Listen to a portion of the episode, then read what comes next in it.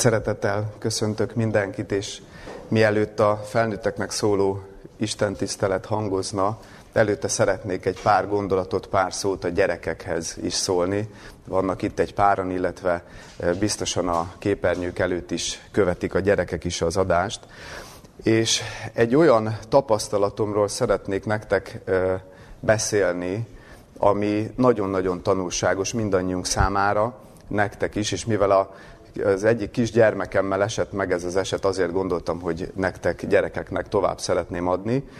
És elég nagyok vagytok már ahhoz, hogy értsétek azt a kérdést, és biztos vagyok benne, hogy sokszor hallottátok azt a kérdést, hogy mi az ember része, és mi az Isten része. És ugye biztos hallottatok ti is ilyen arányokat, hogy 99% az Istené, 1% az emberé, de én biztos vagyok benne, hogy ezt nem tudjuk emberileg meghatározni, hogy mennyi. Valaki azt mondja, hogy 100% az Istené, 0% az emberé, tehát többféle dolog kering, és nekem sem volt teljesen tiszta ez a dolog, hogy mi az ember része és mi az Isten része. Ugyanis azt is sokszor hallottátok, hogy olyan jó lenne, hogyha az Isten cselekedne bennünk. De ez meg közben egy olyan furcsa gondolatot eredményezhet, hogy hát de hogy cselekszik az Isten? Hát én, én vagyok itt az én testemben, én mozgatom a kezeimet, én mozgatom a lábaimat, és akkor, és akkor hogy jön ehhez az, hogy akkor mégis az Isten cselekszik? És olyan nehéz ezt megérteni, hogy mi az Isten része, és mi az ember része. És képzeljétek el, nemrég történt, és én akkor értettem meg valamennyire, ezt az egész jelenséget, hogy hogyan is van ez az egész, hogy, hogy az Isten is cselekszik, és én is cselekszem, és hogy mi az ő része, és mi az én részem, amikor játszottam a kislányommal. És veletek is biztos, hogy játszottak a szüleitek olyat, vagy akár még most is játszanak, hogy megfogják a két kezeteket, és ti rugaszkodtok, és ők meg jó magasra felemelnek. És utána vissza, és ugye hát abba se akarta hagyni a kislányom, és akkor döbbentem rá egyszer csak úgy rádöbbentett maga a Jóisten, hogy hát így működik az Isten és az ember együttmunkálkodása. Hogy a kisgyermek, a kislányom soha nem tudna ilyen magasra felugrani, ha csak én meg nem fogom a kezét és fel nem emelem. De kell hozzá az ő akarata is, neki is rugaszkodnia kell. Mert szüksége van az embernek arra, hogy érezze, hogy valami ő is tesz önmagáért hogy valami része neki is van ebben, hogy nem csak egy bábú az Isten kezében, hanem egy szabad választási képességgel megáldott lény, és az Isten képes bennünket bármilyen magasságokba felemelni. Ennek az a feltétele, hogy mi is akarjuk, és hogy fogjuk az Isten kezét. Mert hogyha fogjuk az Isten kezét, és abba az irányba akarunk haladni, amit ő mutatni akar, hogyha olyan magasságokba akarunk elérni, amit az Isten nekünk felállított, és itt most nem csak a fizikai ugrásról beszélünk, sőt elsősorban nem erről, hanem ha ezt átfordítjuk a lelki világunkra, a lelki életünkre, a jellemünk fejlődésére, akkor megérthetjük, hogy hogyan akar az Isten munkálkodni az életünkben, hogy mi látjuk Krisztust, látjuk az ő jellemét, hogy milyen szép, hogy milyen kiegyensúlyozott, hogy milyen arányos, hogy mindig, minden pillanatban, minden élethelyzetben tudta a jó megoldást, és helyesen tudott cselekedni, és mi látjuk ezt, mert szemlélhetjük, itt van a kezünkben az ige, és szemlélhetjük Krisztus életét, és tetszik is az élete, de nem tudunk oda felugrani. Nem tudunk lelkileg oda fel, felemelkedni. Hiába kapaszkodunk mi, odaállítunk egy létrát, leesünk róla, mindenfélét kitalálunk, pedig csak ennyit kéne tenni, hogy egy kicsit megerőltetni magunkat, dönteni, akarni, ha ez nincsen, ezt is lehet kérni, és utána kinyújtani a kezünket, hogy emeljen fel minket az Isten. Tehát a java része az Istené, valóban, de azért van nekünk is részünk, ennyi. Hogy szemléljünk, hogy felemeljük a tekintetünket, hogy, hogy kinyújtsuk a kezünket, hogy az Isten megfogja és felemeljen minket. Én ennyit szerettem volna tanulságként ma ide hozni nektek, és köszönöm szépen a figyelmeteket. És most pedig a felnőttekhez szeretnék szólni, és a mai ige hirdetésünknek az alapigéjét felolvasni. Máté evangéliuma, hetedik fejezet, Téből a 24-től a 27. versig tartó szakaszt. Ez a hegyi beszédnek a vége. A hegyi beszéd végén elmondott egy híres példázatot Krisztus, ugye a kősziklár és a homokra épített házról, és ebből szeretnék egy két tanulságot levonni a mai alkalommal. Így hangzik az ige. Máté Evangélium a 7. fejezet, 24-től a 27. verséig. Valaki azért hallja én tőlem -e beszédeket, és megcselekszi azokat, hasonlítom azt a bölcs emberhez, aki a kősziklára építette az ő házát. És ömlött az eső, és eljött az árvíz, és fújtak a szelek, és beleütköztek abba a házba, de nem dőlt össze, mert kősziklára építetett. És valaki hallja én tőlem -e beszédeket, és nem cselekszi meg azokat, hasonlatos lesz a bolond emberhez, aki a fövenyre építette házát. És ömlött az eső, és eljött az árvíz, és fújtak a szelek, és beleütköztek abba a házba, és összeomlott. És nagy lett annak romlása. Egy óriási kérdéssel szembesít bennünket az ige ebben a példázatban, maga Jézus Krisztus. Mégpedig azt a kérdést teszi fel nekünk, hogy mit jelent a kősziklára építkezni. És azt meg ugye jól tudjuk, mert a Bibliában végigvonul a hasonlat, hogy a kőszikla az nem más, mint maga Krisztus. Vagyis arról beszélünk, és azt a kérdést kell feltennünk magunknak, hogy mit jelent a Krisztusra épített élet. És nem kérem, hogy hangosan, de úgy magatokba, csak egy rövid idő erejéig gondoljátok át most, hogy mi az első, ami eszetekbe jut, amikor ezt a kérdést megfogalmazzuk magunknak. Mit jelent az, hogy én Krisztusra építem az életem? És biztos vagyok benne, hogyha most kihangosítanánk a gondolataitokat, rengeteg minden, rengeteg dolgot fel lehetne ide írni. És mind igaz is lenne. Nagyon sok mindent össze tudnánk szedni. De egy ige hirdetés keretében nem tudunk sok mindenről. Én legalábbis nem szeretek sok mindenről beszélni, csak egyetlen egy dologról. Én mindig a gyökér problémát keresem. Próbálom az életemben is, az igében is azt keresni, hogy mi a, mi a gyökere a, a problémának, mi a, mi a gyökere egy betegségnek. Mert tudjátok, ahogy egy gyógyszer is eltünteti esetleg a tüneteket, de a gyökérre nem hat, a lényegre nem hat, és akkor csak ideig, óráig való gyógyulás lesz az eredmény, de valójában meg nem gyógyulunk meg. És nem kell messzire menni, ugye ismerjük azt a Biblia értelmezési vagy Biblia olvasási alapelvet, hogy keressük a szövegkörnyezetben a választ. És ebben a rövid kis példázatban Krisztus megadja a választ, hogy mi az alapköve annak, hogy Krisztusra építsük az életünket. És ez a 24. versben kimondásra kerül. Valaki azért hallja én tőlem -e beszédeket, és megcselekszi azokat.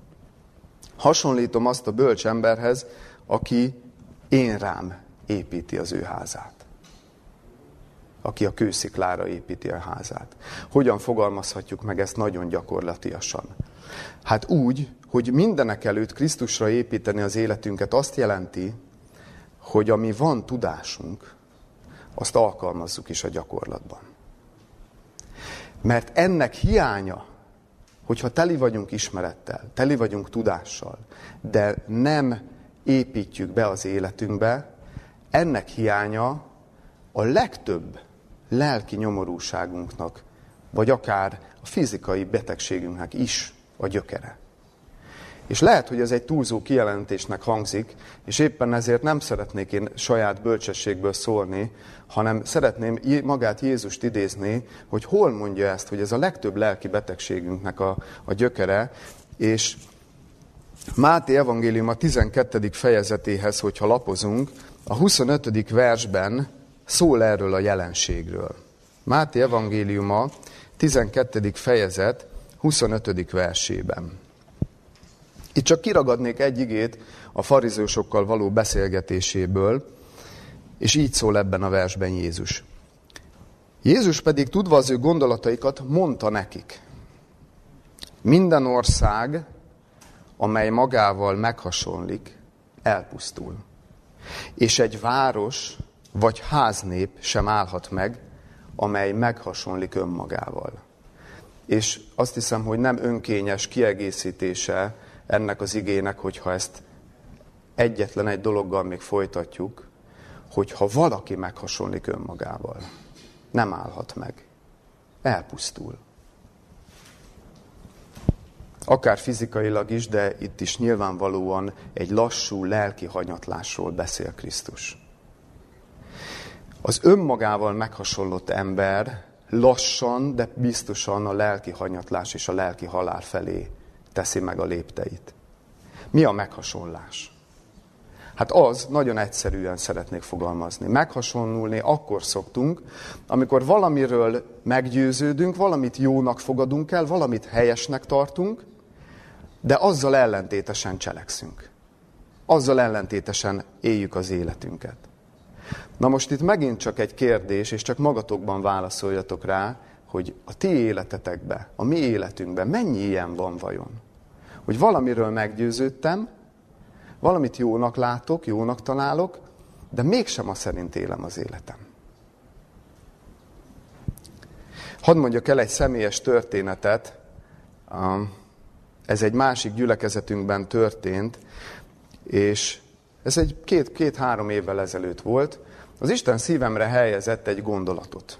Ez a gondolat az volt, hogy nem, nem igazán helyes az a gyakorlatunk, hogy a gyerek prédikációt azt úgy tartjuk, hogy a, az ige hirdető ott áll a szószék mögött, és oda elé gyűlnek a gyerekek, és, és, ott, és ott elkezdi mondani a, a prédikációt, vagy elkezdi mondani az ige hirdetést. Nyilván most itt egy internetes közvetítés keretében más a helyzet, de, de hogy én ezzel nem tudtam azonosulni ezzel a, ezzel a gyakorlattal. Azért nem, mert a, a pedagógia, a gyereknevelésnek az egyik alapfeltétele, hogy leülök a gyerekhez, egy szintre kerülök vele, vannak itt óvónénik, és tudják ezt hogy a bizalom sokkal gyorsabban kialakul, mint egy olyan esetben, hogy én itt valaki, a nagy ember mond olyan szépeket. És lehet szépeket mondani, lehet igazokat mondani, de ha nem alakítok ki bizalmat a gyerekekkel, nem sokat fog érni. Ha nem nyerem meg a szívüket, nem sokat fog érni. És ezt az Isten nekem a szívemre helyezte,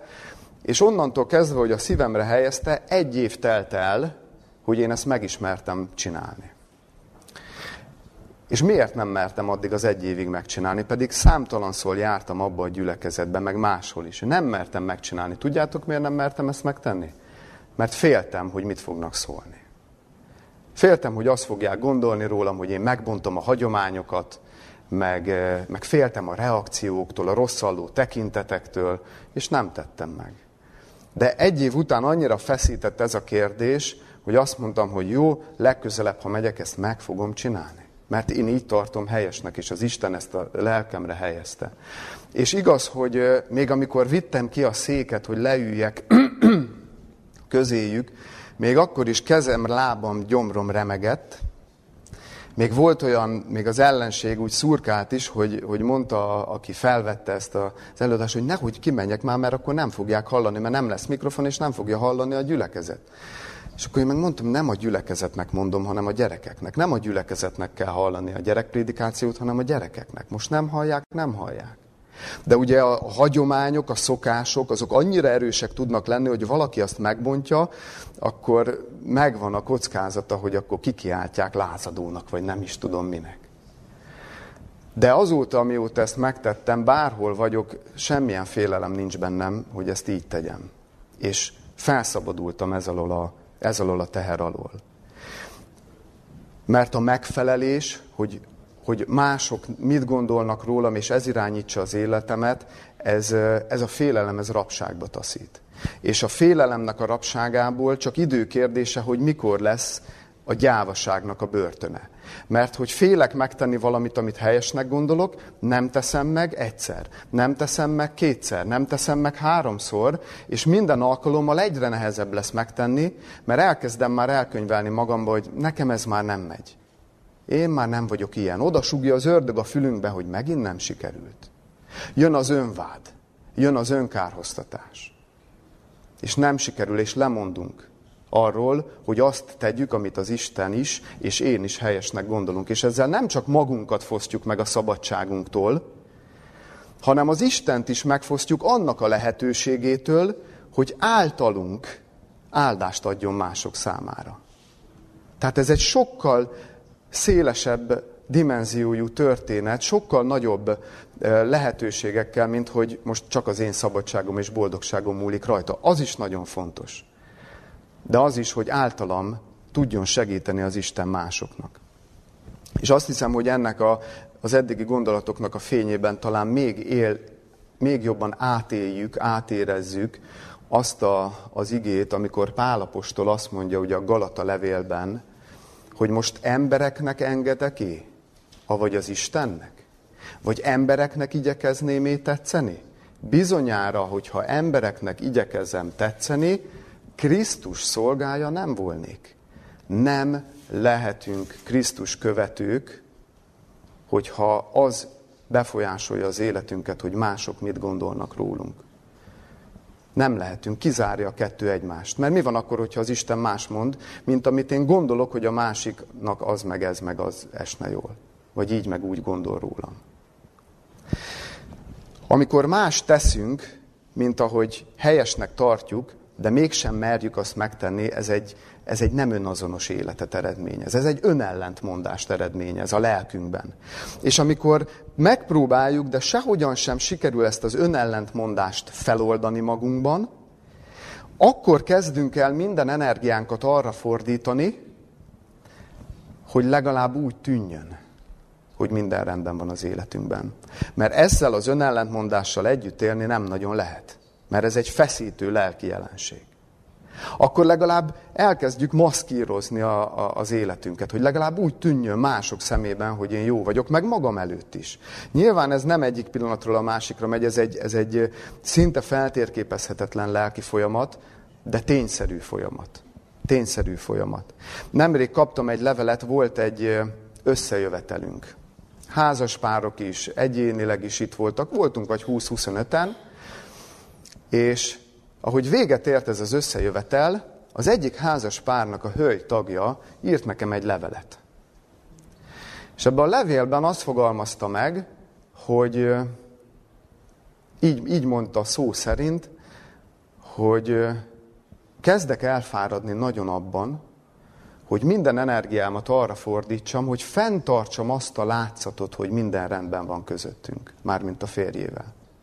Azt mondja, hogy ezen az összejövetelen is úgy örültem, régen nem látott barátok voltak jelen, kérdezgettek minket, hogy hogy vagyunk, én mosolyogtam, mosolygott a férjem, fenntartottuk annak a látszatát, hogy minden rendben, még meg is dicsértek minket, írja a levélben, hogy olyan jól néztek ki. És mondja, hogy nagyon el van fáradva abba, hogy, hogy, hogy kozmetikázza a valóságot. Mondta, hogy már ezt nem bírja. De ő legalább eljutott idáig. Ő legalább eljutott odáig, hogy az önbecsapásával szemben lelepleződött.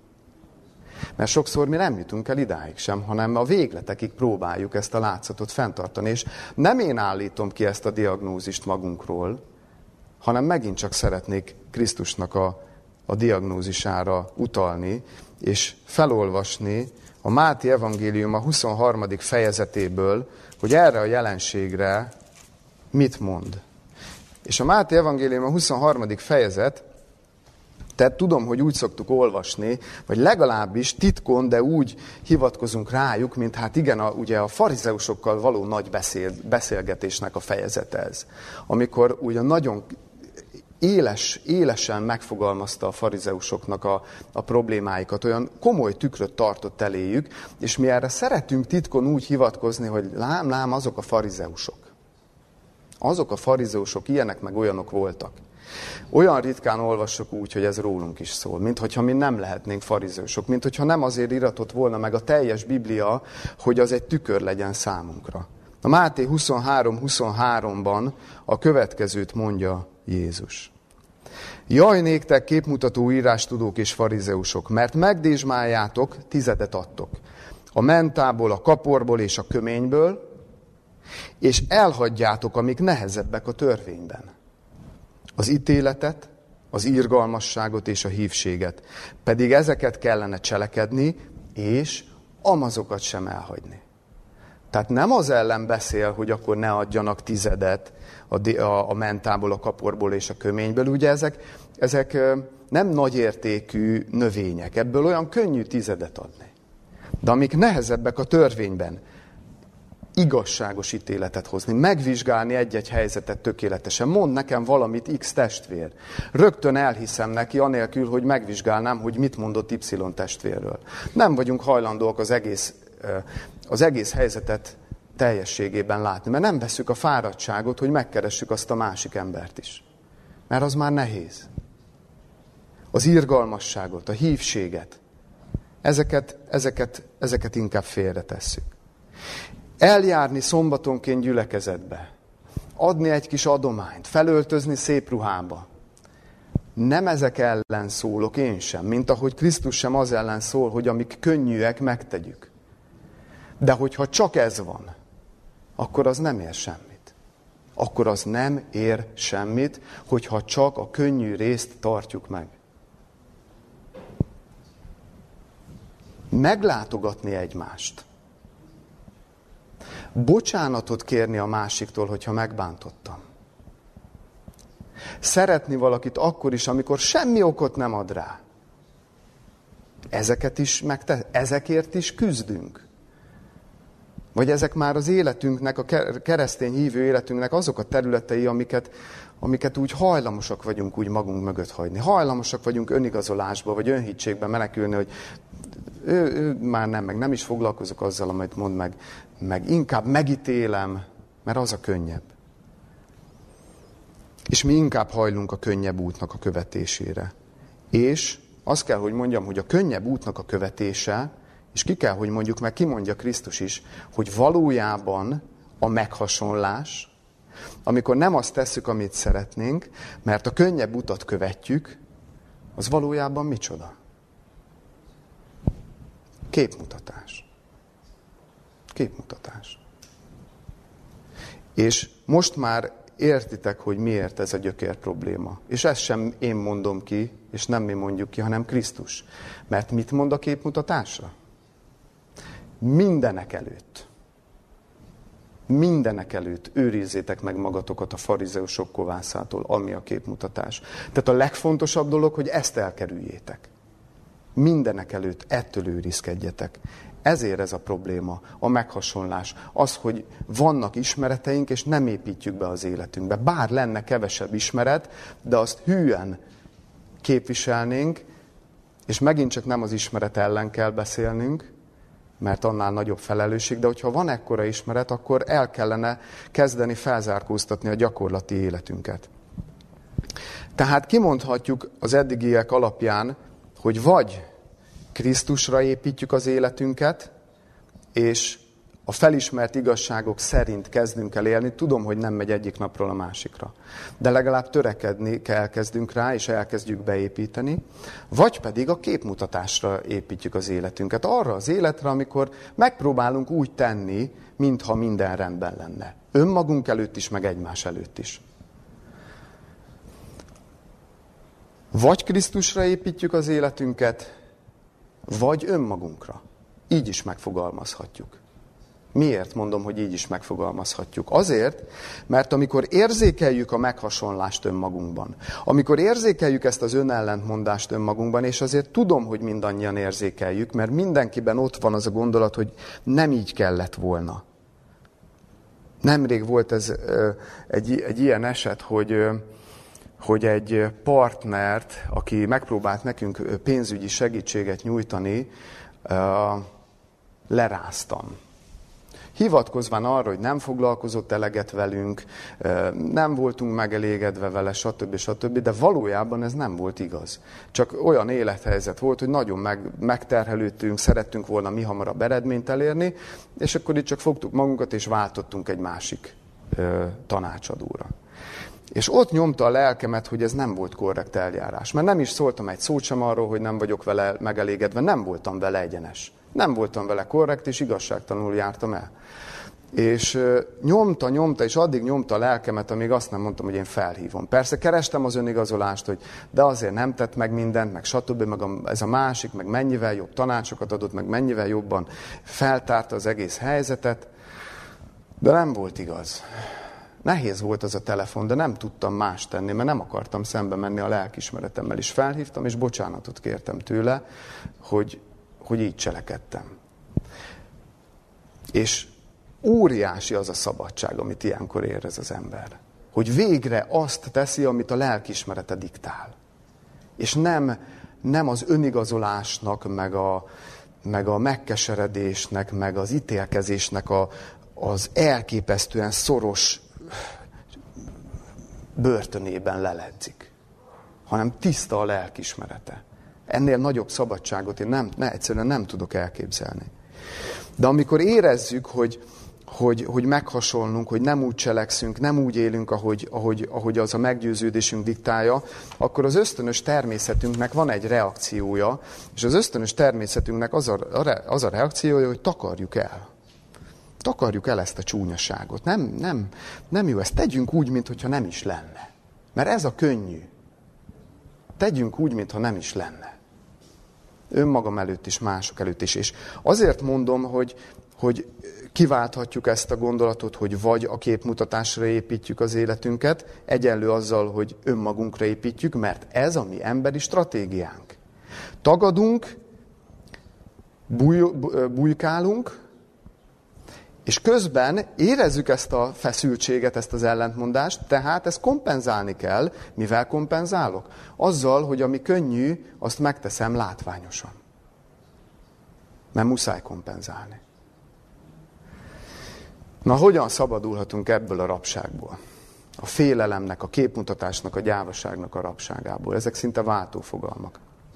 Megint, ha ezt a kérdést feltesszük, biztos vagyok benne, hogy rengeteg gondolat születik bennetek. De megint csak ragaszkodjunk ehhez az ige szakaszhoz és a környezetéhez, és én csak az alapkövet szeretném tisztázni, mert nincs többre idő. Meg szétforgácsolódna az üzenet. A hegyi beszédnek, ahogy véget ér ezzel a példázattal, Jézus befejezi ezt a példázatot, történik egy gyógyítás. És ebben a gyógyításban van a kulcs. Ebben a gyógyítási történetben van a kulcs. Hogy mi a szabadulás, a képmutatásból való szabadulásnak, a meghasonlott életből való szabadulásnak a kulcsa.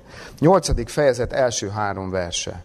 Tehát Máté Evangélium, 8. fejezet 1, 2, 3. Mikor leszállt a hegyről, nagy sokaság követte őt. És ímé eljött egy bélpoklos, leprás, leborult előtte, előtte mondván, Uram, ha akarod, megtisztíthatsz engem.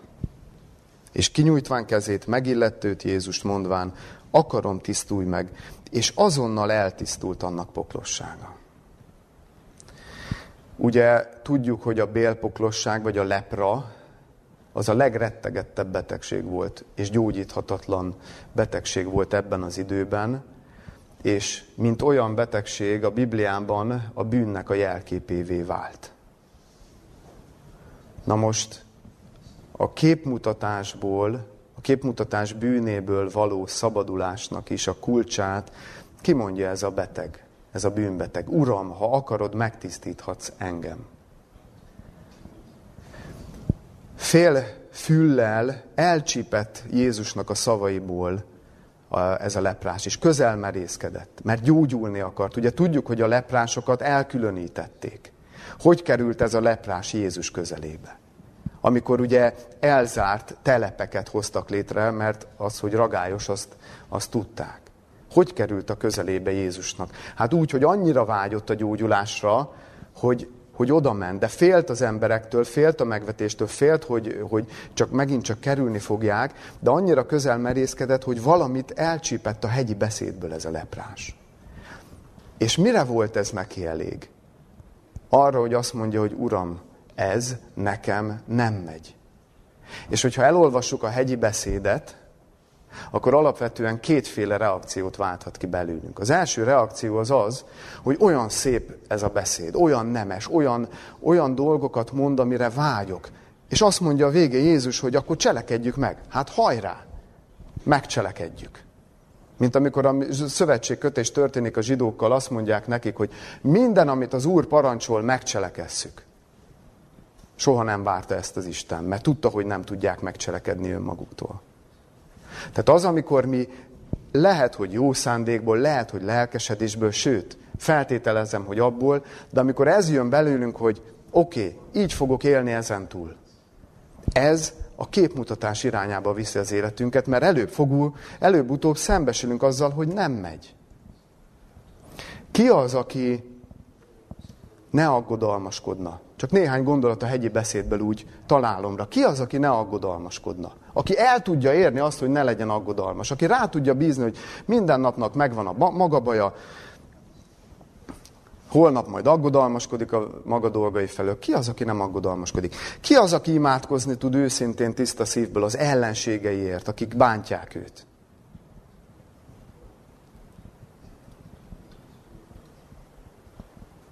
És még sorolhatnánk. Ki az, aki olyan könnyedén odafordítja az orcáját a másik embernek, amikor megüti?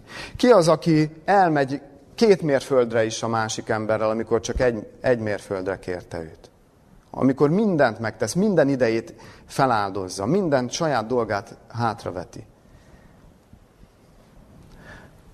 Azt a reakciót várja az Isten, mint, mint amiért ez a leprás bemutat, hogy igen, felemelkedik a lelkünk, ahogy olvassuk a hegyi beszédet. De ha az a reakciónk, hogy Uram, nem tudjuk megcselekedni, akkor építkezünk Krisztusra. A Krisztusra épített életnek az alapköve az, hogy beismerjük, hogy nem tudunk hívő életet, nem tudunk Krisztus követő életet élni. Nem megy.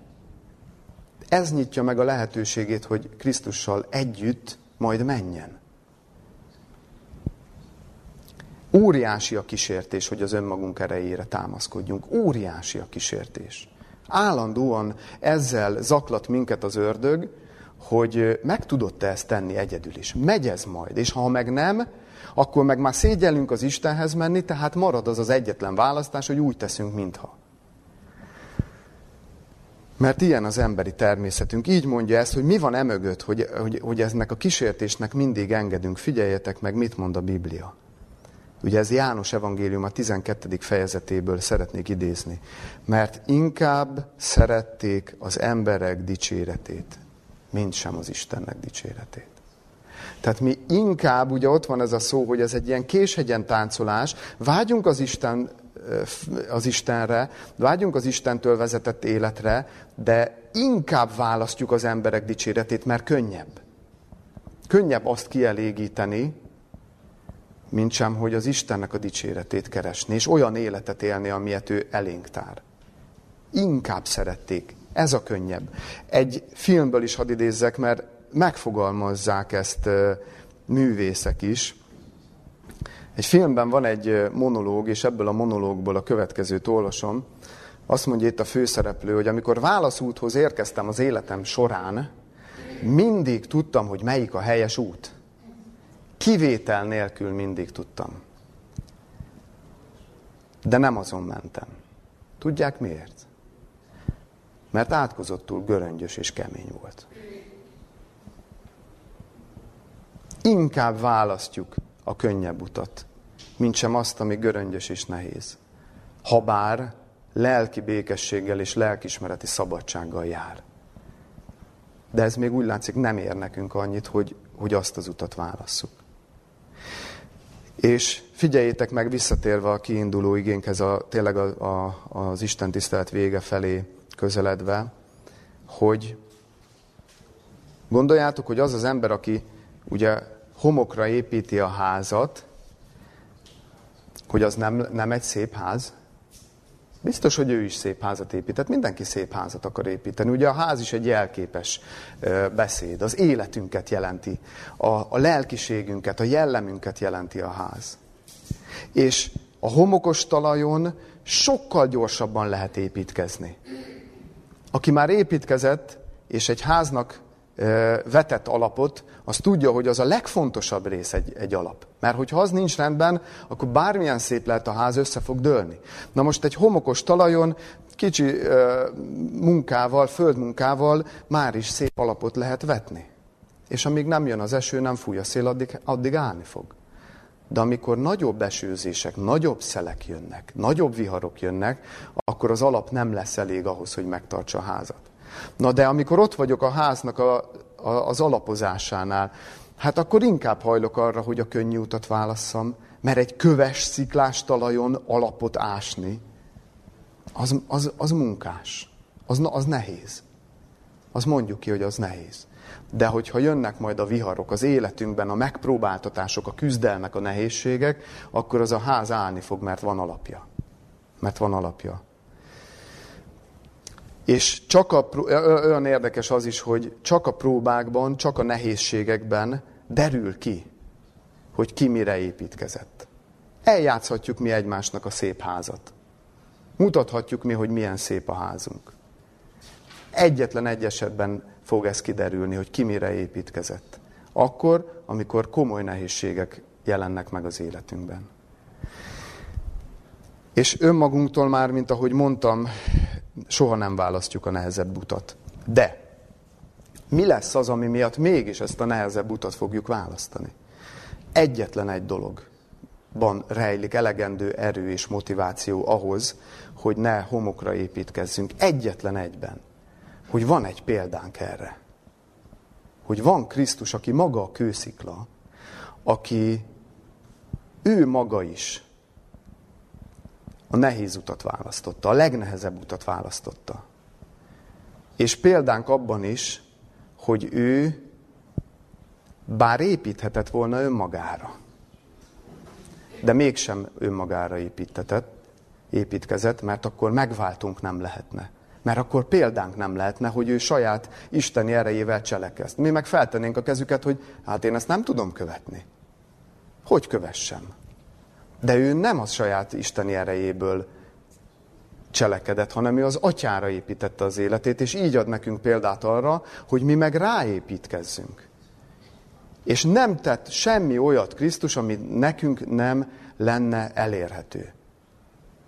Mert nézzétek meg, hogy amint nekünk az, a legnagyobb kísértés az, hogy önmagunkra építkezzünk, és az önmagunk erejére támaszkodjunk, és azt láttuk már, hogy merre vezet, úgy Krisztusnak is mi volt a legnagyobb kísértése? Mi volt a legnagyobb kísértése Krisztusnak az egész földi élete során? De nyilván főként a szolgálata során. Hát, hogy vegye elő a saját erejét. Hogy vegye elő a hatalmát, mert tudta az ellenség, hogy ha előveszi, akkor az emberiségnek vége és végérvényesen megszerzi a hatalmat, mert akkor nincs megváltás. Tehát amikor, amikor megkísérti őt a pusztában, hogy változtassa a köveket kenyerekké, meg ugorjon le erről a toronyról, mert úgyis megvédi az angyalok, majd vigyáznak rá, akkor abban nem csak a, az étvágy, meg nem csak a, a büszkeségnek volt ez a kísértése, hanem hogy mondja az ördög, ha Isten fia vagy, ha Isten fia vagy, akkor ezt te meg tudod tenni, nem? Ha Isten fia vagy, szállj le a keresztről, még a, még a halál tusájában is ezzel, ezzel szurkálja az ördög Krisztust, hogy nyúljon már hozzá a saját erejéhez.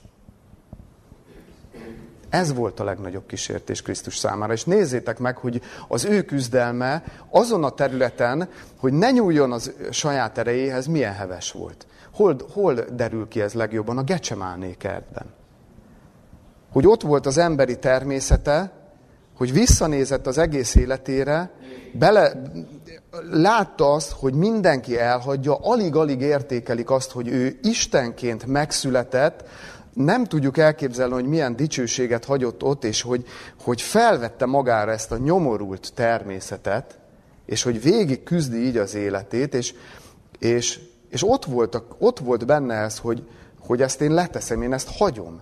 Hát mi értelme volt ennek az egésznek? És háromszor kell visszamennie, imádkoznia, és újra megerősítenie magát az atyával való kapcsolatában, hogy ne nyúljon a saját erejéhez. Annyira heves volt ez a küzdelem, hogy vért izzadott. Azért, hogy megváltunk lehessen. Mi, miattunk vállalta ezt a küzdelmet. A mi küzdelmünk, hogy ne az önmagunk erejére támaszkodjunk, mennyire heves. Vagy mi csak akkor tudunk hevesen küzdeni, amikor valamit akarunk. És ezzel nem azt mondom, hogy akkor ne küzdjünk hevesen, dehogy nem. Ostromoljuk, ostromolhatjuk a mennyet. De vajon mennyire küzdünk azért, hogy, hogy ne a saját akaratunk érvényesüljön az életünkben, ne az emberi akaratunk. Mennyire küzdünk azért, hogy összhangba tudja már hozni végre az Isten az ő akaratát a milyen kell. Mennyire heves ez a küzdelem az életünkben, mennyire tárgya ez az imádságunknak és az ima életünknek.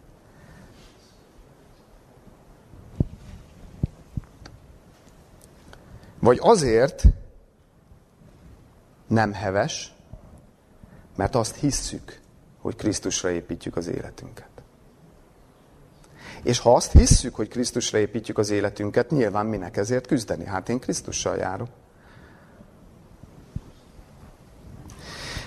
Mi távol tartjuk magunkat ettől a küzdelemtől. Azért, mert a szív belső munkája, az elmélkedés, a megalázkodás, a tehetetlenségünk beismerése, a bűneinknek az elismerése, és az, hogy, az, hogy ezt folyamatosan ezt tenni, amikor előjön. Ez, ez, egy, ez a büszke egónak egy akkora pofon, amit nem szeretünk. Nem szeretjük megélni ezeket a pillanatokat. Hanem inkább belevetjük magunkat a tevékenységekbe. Lá, és nem ez ellen szólok, csak sorrend. Tehát, hogy, hogy előbb a, a szív belső munkájára kellene fektetni a hangsúlyt. Az a megalázkodásra, Uram, ha akarod, megtisztíthatsz engem. Annak az elismerésére, hogy nem megy egyedül, újra és újra és újra. Igen, ez a nehezebb út. A képmutatás a könnyebb út. És amikor Jézus arról beszél, hogy van keskeny meg széles út, akkor nem csak arról beszél ám, amit szintén olyan könnyen szoktunk úgy idézni, vagy úgy simogatni a saját lelkünket azzal, hogy az a világiak járnak a széles úton. Nem. Nem csak.